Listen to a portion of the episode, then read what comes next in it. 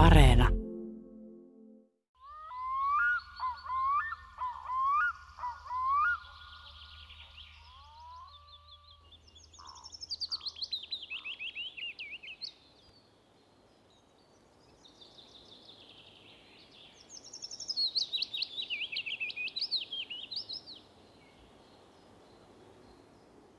On hyvä olla metsässä yksin, kun keksii uuden linnun.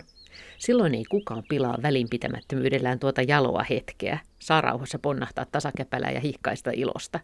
Näin kirjoittaa Päiviö Kuusisto kirjassa lintukuvia vuodelta 1931.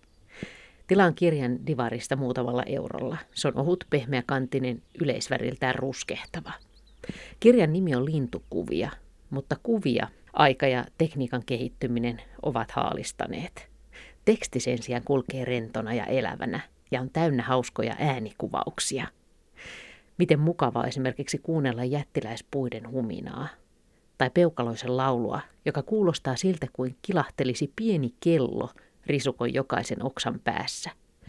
Ja kun sitä kuuntelee puron äärellä, niin tulee mieleen, näin hän kirjoittaa, että juuri puron juoksu, se vallaton hypähtely, sen veden kirkkaus ja virkistävyys kuvastuivat äskeisissä sävelkuluissa. Puro oli opettanut linnun laulamaan. Kultarinnan laulusta hän kirjoittaa, että se on pulahteluja, solinaa, kilinää, huiluääntä, kaikki hopeakellojen kirkkaudella, et voisi sinäkään olla rakastumatta linnun sävelkudelmiin, jossa lankoina on aurinkoa ja kesää ja kurkkien kuorolaulusta, joka ei ole kaunista, mutta sitäkin vaikuttavampaa, että siinä kuului mukana pikkulapsen poru ja vasikan hätäinen ammuilu. Hän kuvailee sitä, miltä tuntuu istua metsässä, kun peippo ja laulurastas soittavat ensin viulua. Punasiipirastas ahertaa bassoviulun kimpussa. Järripeipot hoitelevat taidolla urkuja ja sitten huilistina toimii juhlallinen punatulkku. Kirjasta löytyy fiilistelyn lisäksi myös toimintaa. Kun Päiviö kiipeää katselemaan puolen yön aikaa tulitikun valossa harmaa sipon pesäpuuhia, tai kun fillaroidessa on vähän liikaa vauhtia ja kaarteessa tapahtuu niin sanottu ilmalento ja hattukin lentää päästä, ja niin sitten sattumalta yllättäen löytyy pajulinnun pesä. Kun Sukkelan päiviökuusisto lintututkijan maailmaan, niin tulee mieleen, että se on aikamoinen tarina, vähän niin kuin elokuva – johon liittyy surua, iloa, romantiikkaa ja ystävyyttä. Ja kaiken taustalla soi Suomen yleisimmän linnun, pajulinnun laulu. Tästä kaikesta juttelemme Turussa Kupittaan puistossa dosentti, lintutieteilijä Timo Vuorisalon kanssa. No mä olen nähnyt hänestä pari valokuvaa, tai oikeastaan ehkä yhden valokuvan parissa eri paikassa. Se on tämmöinen aika lailla poseerauskuva, mikä ei ehkä ole tavattoman yllättävää, kun puhutaan kuitenkin henkilöstä, joka on menehtynyt jo vuonna 1940. Valokuvasta saa samaten muistokirjoituksessa semmoisen käsityksen, että hän on ollut tämmöinen hyvin eloisa ihminen, hauska seuramies, voisi jopa sanoa seremoniamestari ainakin opiskelijoiden tilaisuuksissa, hyvin musikaalinen ja hänellä on ollut tavattomasti harrastuksia. Hän siis luki biologiaa ja maantiedettä ja hänestä valmistui biologian opettajaksi ja siirtyi 1932 Savonlinnan lyseoon vanhemmaksi lehtoriksi. Eli hän oli ne normaalit opinnot taustalla, mutta sen lisäksi hän oli oman aikanaan hyvin harvinaista harrastusta harrasteli luontokuvausta. Hän valokuvasi luontoa ja lintuja. Hänen luontopakinoitaan julkaistiin aikakausissa sanomalehdissä ja ilmeisesti hänen omia valokuviaan oli höysteenä. Sitten hän metsästi ja oli aktiivinen suojeluskuntalainen ja teki väitöskirjaa ihan viime hetkinsä asti. Eli hän on ollut monessa mukana ja muun muassa Läisen tuttavapiiriin on kuulunut Pontus Palmgren, josta vuonna 1940 tuli Helsingin yliopiston eläintieteen professori. He olivat itse asiassa aseveljiä ja ystäviä. Ja Palmgren muun muassa tuki häntä tässä väitöskirjajutussa ja itse asiassa joutui sen viimeistelemäänkin. Toi onkin jännä ristiriita vähän, että kun katsoo hänen, hänen valokuvansa, niin hän näyttää tässä kuvassa aika totiselta, mutta, mutta ihmisethän siihen aikaan ryhdistäytyivät valokuviin, kun se oli aika harvinainen hetki, niin siitä ei välttämättä niin hyvin tavoita sitä semmoista hauskaa ihmistä sieltä vuosien takaa, minkälainen hän sitten oikeasti oli. Joo, on säilynyt aikakirjoissa kaksi biologien Vanamoseuran illanviettokuvausta luonnonystäväaikakauslehdessä ja muun muassa joulukuun alussa 1927 vietettiin biologien pikkujoulua ja kerrotaan ohjelmakuvauksessa, että Muusta ohjelmasta mainittakoon orkesterin esitykset ylioppilas Päiviö Kuusiston ihmetystä herättävä satakielen laulun taitava matkiminen. Eli tämä kertoo huomattavista musiikillisista ansioista, jotka liittyy varmaan sukuun muutenkin. Vuotta myöhemmin, 7. joulukuuta vietettiin jälleen Vanamosoiran pikkujoulua. Ja tämä on aika hauska tämä kuvaus pöytäkirjoissa. Karkausvuoden loppurynnistykseksi olivat Vanamon naiset laatineet lauluhumoreskin Vanamon vanhoille pojille. Säästäjänä myötäili ylioppilas A. Päiviö Kuusisto, vanamolaisten jäädessä jännittyneinä odottelemaan paljon, paljon puhuvien laulujen vaikutusta. Virallisen ohjelman loppuna oli professori Gunnar Ekmanille, suositulle Rex Ranarumille, eli sammakkojen kuninkaalle, omistettu sammakkotanssi. Koiras sammakon pidettyä sammakkusuvun uutteralle tutkijalle ja mainostajalle latinankielisen puheen, tanssi neljä naarassammakkoa hyppiin ja kurnuttaen tanssinsa edellisen säästäessä. Tästä saa tämmöisen ehkä kliseisen iloinen 20-luku vaikutelman ja ilmeisesti Päiviö Kuusisto on täysillä osallistunut menoihin. Me ollaan joskus, kun ollaan mietitty tätä, että mikä hetki olisi hieno päästä kokemaan näiden lintututkijoiden, historian lintututkijoiden elämästä, niin tämä olisi ainakin musta yksi aika hieno. Joo, kyllä mä hyvin mielelläni olisin näkemässä tätä vanhamolaisten sammakkotanssia pikkujoulussa vuonna 1928. Se on täytynyt olla mieleenpainuva tilaisuus. Siis satakielen laulun matkiminen kuulostaa mun mielestä tosi vaikealta. Se ei ole varmaan ihan helpommasta päästä. Se ei ole helpommasta päästä ja herättää suurta ihailua. En voi olla viittaamatta toiseen biologiin, Olavi Sotavaltaan, josta myöhemmin tuli Oulun yliopiston eläintieteen professori. Hän muun muassa julkaisi 1940-luvun lopussa muistaakseni artikkelin, joka oli täynnä nuotteja. Hän, hänellä oli absoluuttinen sävelkorva. Hän oli myös konserttipianisti, paitsi eläintieteen professori. Ja ja tuntuu tämä satakieliteema niin kuin näitä suomalaisia biologia viehättäneen. Mutta tosiaan satakieli oli, oli suomalaisia legendaarisia varpuslintuja ja Päiviö Kuusisto oli toi itse pajulintututkija. Hän oli syntynyt Helsingissä, kävi kouluja Savolin, Salossa ja Savonlinnassa, mutta hän oli nimenomaan eteläsavolainen varmaan leimallisesti. Hän muutti sinne koulupoikana vuonna 1920 ja sinne hän päätyi sitten aikanaan myöskin vanhemmaksi lehtoriksi. Ja Savonlinnan maisemista hän teki pro-gradutyönsä 20-luvun jälkipuoliskolla. Hän tutki kvantitatiivisesti. Hän teki lintulaskentoja Savonlinnan ympäristössä. Jos peruutetaan vielä aikaa vähän taaksepäin, niin tiedetäänkö sitä, että miten hän alun perin kiinnostui linnuista? Eihän se nyt ihan semmoinen jokapojan harrastus ole ollut silloin 1900-luvun alkuvuosina. Ei ole varmaankaan ollut. Mutta hänelle tuli aivan mainio biologian opettaja Hannes Salovaara ei kauhean paljon nimi varmaan enää sano nykyään ihmisille mitään, mutta Salovaara aikoinaan muassa suomensi eläinkirjoja ja muuta tämmöistä. Ja Hannes Salovaara sai hänet innostumaan linnusta ja linturetkeilystä. Ja jo 1930-luvulla kyllä, kyllä koulussa tehtiin linturetkiä ja jo aikaisemminkin niin kaupunkien lähiympäristöön. Ja ilmeisesti Salovaarakin teki tätä ja Päiviö Kuusisto oli sitten innokkaana mukana. Hän ennen kaikkea teki hyvin tarkkoja lintumuistiinpanoja jo koulupoikana. Ja tämä ehkä toi siihen harrastamisen semmoisen vakavamielisyyden. Ja Päiviö Kuusista tosiaan niin julkaisi kymmenkunta tämmöistä tiedonantoa tai pienempää tutkimusta linnuista jo vuonna 1925, jolloin hän oli siis opiskelija. Hän julkaisi tämmöisen pienen tiedonannon kuin Uunilinnun häälaulu, joka on otsikoltaan kiehtova ja kertoo ehkä siitä, että häntä kiinnosti lintujen reviirikäyttäytyminen, johon laulu liittyy ja ehkä hän sitten jo tunsi jonkinnäköistä mielenkiintoa tätä Suomen runsainta lintulajakin kohtaan. Koska myöhemmin hän sitten teki siitä väitöskirjansa, joka, joka ei kylläkään ehtinyt ihan valmiiksi. Mutta hän tykkäsi selvästikin, hän, oli, hän harrasti myös metsästystä, hän tykkäsi retkeillä. Hän oli niin kuin hyvä, hyvä maasto-ornitologi, tunsi linnut äänestä, mikä ei ollut ollenkaan itsestään selvää siihen aikaan. Kun tunnet lintuharrastajia paljon, niin onko musikaalisuudesta, onko sulla se käsitys, että onko musikaalisuudesta hyötyä, kun opetellaan lintujen lauluja?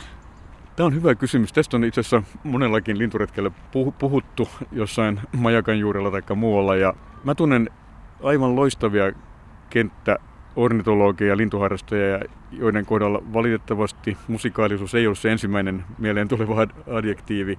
Eli ei se, ei, se, ei, se, ei se varmaan edellytä musikaalisuutta, mutta kyllä mä niin uskoisin, että musikaalisuudesta on apua, koska se ottaa varmaan muistamaan sävelkulkuja ja näin poispäin. Niin meillä on tässä sarjassakin ollut useampia merkittäviä henkilöitä, jotka ovat elämäntyötä työnään toimineet myöskin koulussa, mutta tämä on, tämä on myös tärkeää sitä kautta, että niin kuin tässäkin tuli esiin, että opettaja pystyy siirtämään tämän innostuksen parhaimmillaan ja välittämään ja avaamaan sen lintujen maailman, niin kuin tässäkin tapauksessa päiviölle. Niin jos, jos on innostava opettaja, niin se voi lähteä siitä. Joo, tämä on, tämä on varmasti aivan näin. Ja itse asiassa Päiviö Kuusisto on kertoman mukaan ollut tullut aivan loistavasti toimeen villien koulupoikien kanssa. Että hän ei kuulemma tarvinnut minkäänlaisia kurinpitotoimia. Että hänellä on ollut selvästikin tämmöinen ote, ote nuorisoon hallussaan. Tämä hänen väitöskirjansa pajulinnusta, niin oliko se yleiskatsaus pajulinnun elämää vai mitä se käsitteli? Joo, tämä on erittäin hyvä kysymys. Tosiaan Pontus Palmgren sai hänet tuossa vuoden 1934 vaiheella suurin piirtein kiinnostumaan, kiinnostumaan siitä, että lehtori varmaan ehtii tehdä väitöskirjankin ja, ja ehdotti tosiaan Suomen yleisintä lintulajia aiheeksi, koska siitä tiedettiin niin vähän ja, ja tota, tämä väitöskirja, joka sitten aikanaan valmistui saksankielisenä 120-sivuisena op- opuksena, niin se on rakenteeltaan hyvin selkeä ja looginen. Siinä on neljä osaa. Ensimmäisessä on pajulinnun levinneisyydestä ja alalajeista, jotka oli siihen aikaan muodikas tutkimuskohde, ei enää nykyään ehkä sillä lailla. Sitten oli pajulinnun elinympäristön valinnasta, eli missä biotoopeissa niitä on. Sitten pesinnästä ja ravintobiologiasta. Tähän väitöskirjatyönsä pajulinnusta oli yhdessä suhteessa todella edellä aikaansa.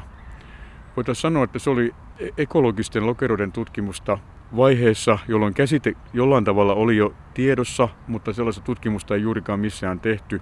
Nimittäin Päiviö Kuusisto hän hyvin tarkkaan seurasi pajulintyön liikehtimistä eri puulajien oksistoissa ja hän katseli, että mitä, missä kohtaa ne nokkivat ja muuta. Ja sitten hän ihan erikseen järjesti hyönteiskeräyksen näille samoille paikoille. Eli hän selvitti, että mitä ravintoa näissä puissa on tarjolla – eri vuorokauden aikana. Tähän kuuluu nimittäin myöskin pajulinnon vuorokausirytmiikka kuuluu tähän väitöskirjaan. Eli myös illalla, aamulla, päivällä, ehkä ei nyt sentään yöllä.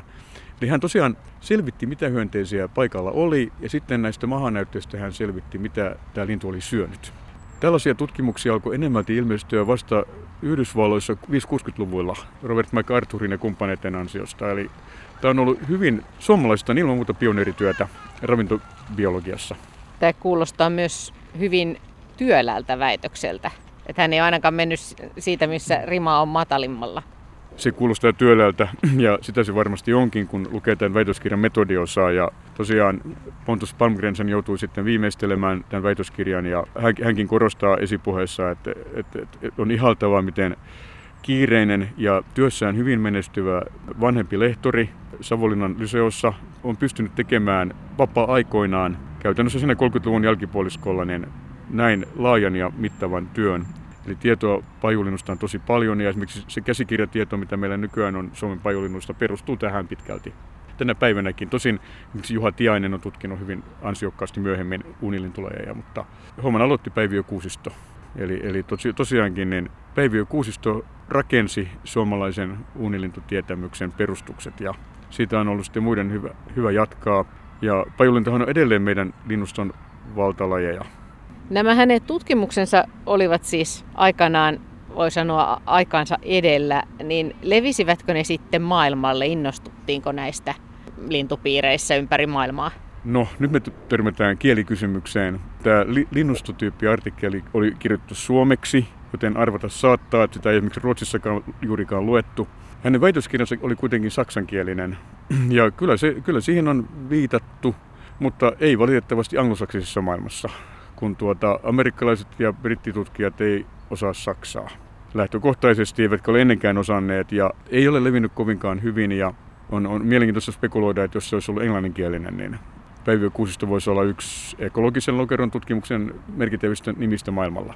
Päiviökuusiston elämä jäi sitten lyhyeksi ja työt jäivät hyvin kesken. Joo, tässä kävi hänen kohdallaan hyvin ikävästi. Ja ajoitus oli hänen väitös, väitösprojektinsa kannalta hyvin huono. Hän keskusteli syksyllä Pontus Palmgrenin kanssa vielä syksyllä 39 väitöskirjan viimeistelystä ja mun ymmärtääkseni sen luonnos ehdittiin jo kääntää saksan kielellekin. Eli se oli hyvin pitkällä, mutta sitten syttyi talvisota ja Päiviö Kuusista hän oli suojeluskunta-aktiivi ja reservin luutnantti ja hän joutui rintamalle. Ja Päiviö Kuusisto kaatui 33-vuotiaana Laatokan jäälle. Pitkärannan Petäjäsaaressa 6. maaliskuuta 1940. Hän oli seuraavana päivänä päässyt kotilomalle, jossa odotti vaimo ja kaksi pientä lasta. Eikä tässä kaikki. Ihan näinä samoina aikoina en ole pystynyt varmistamaan päivämäärää, mutta perheen koti tuhoutui ilmapommituksessa ihan maan tasalle ja, ja siinä meni kaikki Kuusiston lintutieteelliset muistiinpanot kouluvuosista alkaen. Eli, eli koti meni ihan maan tasalle, mutta onneksi kukaan ei menehtynyt siinä ilmapommituksessa, mutta raskaita aikoja per, nuorelle perheelle. Ja voisi ehkä mainita, että hänen leskensä menehtyi 99-vuotiaana vasta neljä vuotta sitten.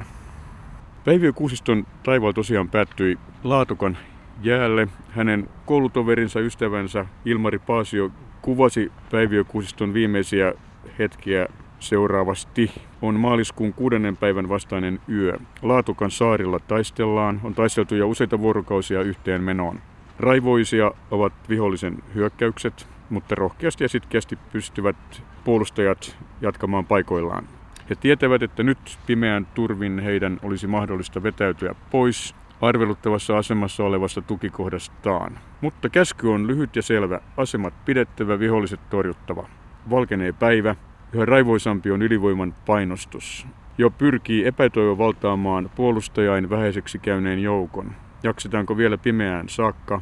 Ellei, silloin on kaikki menetetty, sillä valoisaan aikaan ei saaresta ole pois pääsyä. Ylivoima on kuitenkin liian suuri, puolustajia liian vähän. Iltapäivän hämärtyessä vyöryvät vihollisen laumat rantaan, puolustajien rippeet lyödään hajalle. Useimmat vaipuvat runneltuina hangelle, eräät jäävät elävinä vihollisen käsiin. Tuolla viilettää vielä tukikohdan johtaja suksineen mäkeä alas, mutta kohtalonsa taisi hänkin tavata, koska rantajäälle tuupertuu. Tällainen oli Päiviö Kuusiston viimeinen päivä.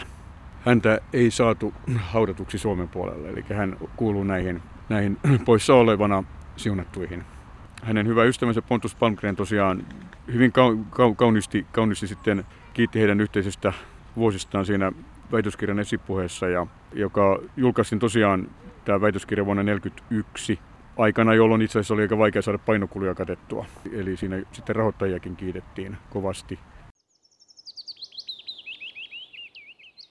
Monta viikkoa kupittaa reissun jälkeen päätän ottaa yhteyttä kuusistojen sukuun – ja saan Päiviökuusiston pojan yhteystiedot. Ja niinpä sitten eräänä talvisena iltapäivänä soitan hänelle ja juttelemme hänen isästään, mikä tuntuu vähän erikoiselta, koska kumpikaan meistä ei itse asiassa ole oikein tuntenut häntä. Otso Kuusisto kertoo tarkemmin sodan ja suvun vaiheesta, ja näissä tarinoissa vilahtaa mukana myöskin Päiviön säveltäjäveli Taneli. Otso Kuusisto, kun aletaan puhua isästäsi Päiviö Kuusistosta, niin oletko usein kuullut sen, että hän on, häntä pidetään merkittävänä lintutieteilijänä? Silloin tällöin nimenomaan tämä Kotka-professori Torsten Schärberg mainitsi, että Päiviö oli hyvin tunnettu jo hänen opiskeluaikoinaan. Hän oli jo koulupoikana hyvin innostunut luonnosta, retkeili luonnossa, kalasti, metsästi ja valokuvasi. Ja sitten jossain vaiheessa se on kiinnostus mennyt lintuihin erityiseen.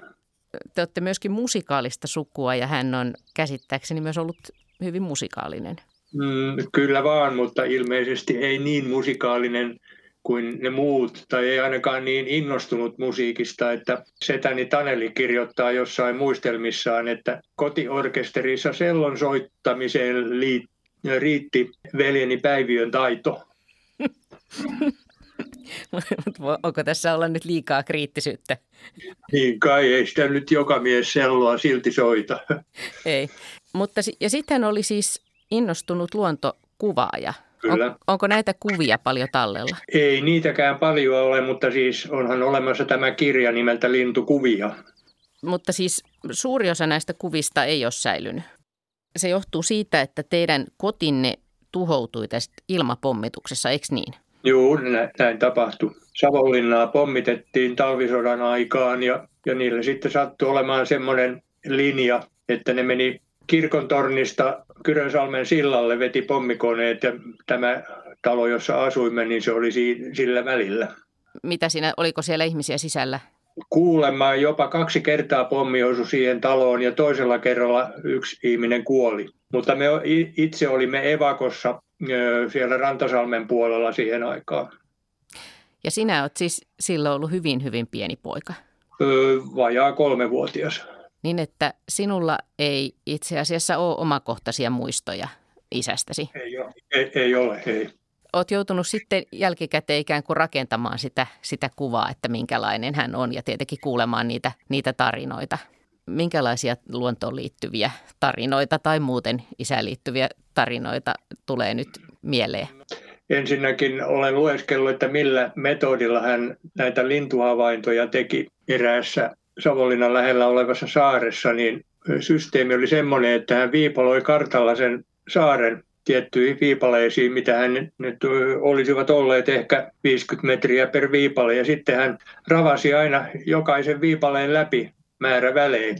Ja sitten kesäpaikassamme Oipioniemessä, joka on Taipalsaarella, niin siellä hän rakenteli kaiken maailman aparaatteja, siis jonkinlaisia loukkuja niille linnuille, että hän pääsi selville, että miten ne linnut liikkuu.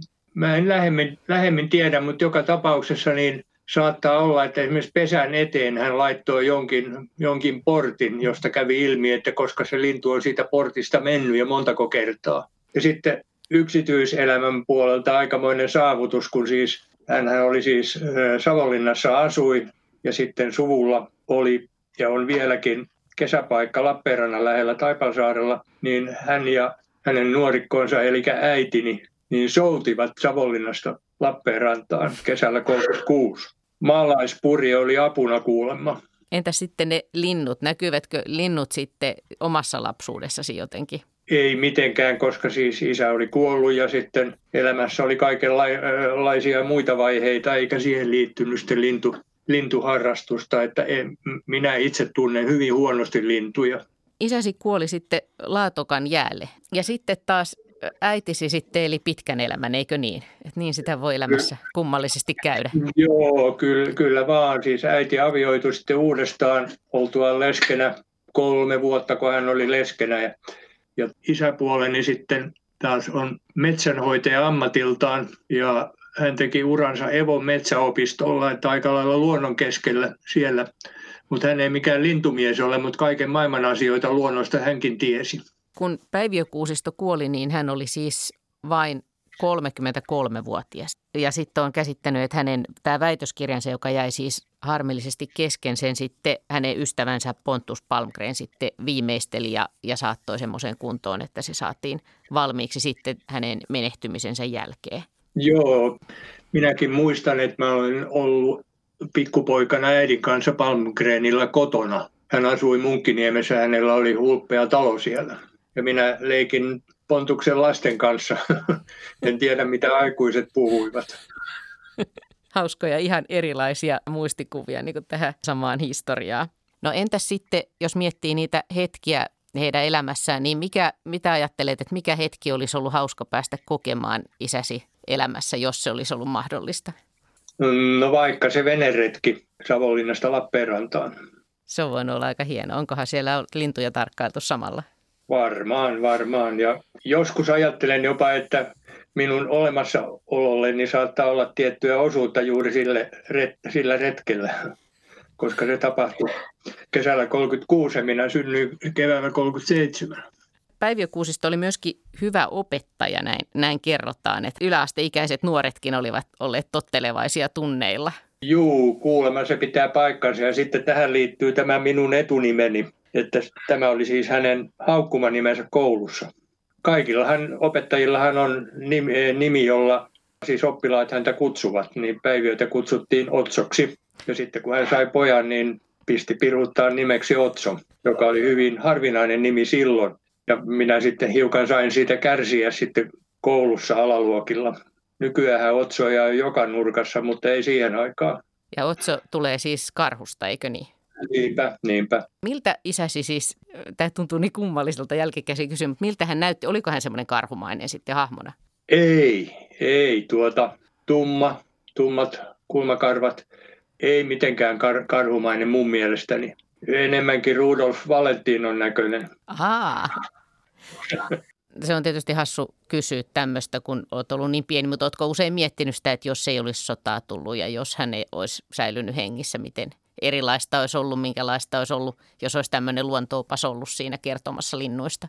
Joo, tot, totta kai. Kaikki olisi ollut aivan, aivan erilaista. Että varmaan olisimme asuneet Savonlinnassa pitkään, siis äiti ja minä ja sisareni muutimme sitten Helsinkiin nimittäin sitten. Ja se sai sitten ihan uuden suunnan tämä elämä. Tässä lintukuvia tekstissä itse asiassa, niin Päiviö Kuusisto kirjoittaa ihan hienosti tästä pajulinnusta, josta sitten tuli hänen tutkimuksen kohteensa ja pajulinnun laulusta.